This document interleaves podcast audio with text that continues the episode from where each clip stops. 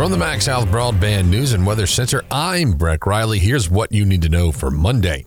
Two people are dead following separate shootings in Philadelphia. The first happened sometime on Thursday, December 7th, when police found a body inside a vehicle in a driveway on Clyde Avenue. The victim was identified as 23 year old Kendall Triplett of Philadelphia. He was found dead with a gunshot wound to the head. 24 year old Kendrick Talley was arrested Friday and charged with first degree murder. The second shooting happened Friday, December 8th at a home on Bay Street just after 9:30 that morning. According to Police Chief Eric Lyons, the shooting seems to have happened after two men began fighting. 26-year-old Lamonte Sally of Eupora was pronounced dead at the scene. 23-year-old Jatarius Kelly of Philadelphia was arrested Friday afternoon and charged with first-degree murder.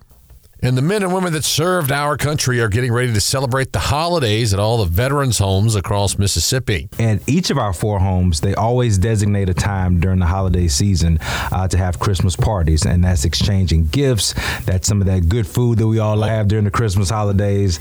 That's Ray Coleman, the Director of Communications for Mississippi Veterans Affairs. Especially during the holiday season, we like to highlight that. Come and spend time uh, with your family, with your friends. Even if you don't know anybody there, come by and spend a moment with those residents. I guarantee you it will make not only their day, but yours. In addition to getting lots of visitors this time of year, the homes receive plenty of gifts and other donations. But this year, the residents at the home in Kosciusko have a unique request. Fanny packs. Our residents want fanny packs. These gentlemen and the women in our homes have certain items that they like to keep on them, so they love fanny packs. There's also need at the homes for more traditional gifts and donations. Electric toothbrushes, electric razors, uh, body wash, body sprays, wallets, belts of different sizes, uh, men's shoes shoes are, are, are, a huge deal, any, anywhere from size 8 to 13. The state's four veterans' homes are located in Kosciusko, Oxford, Jackson, and Collins. Even if you don't have a dime to give, even if you don't have anything to give, give your time because time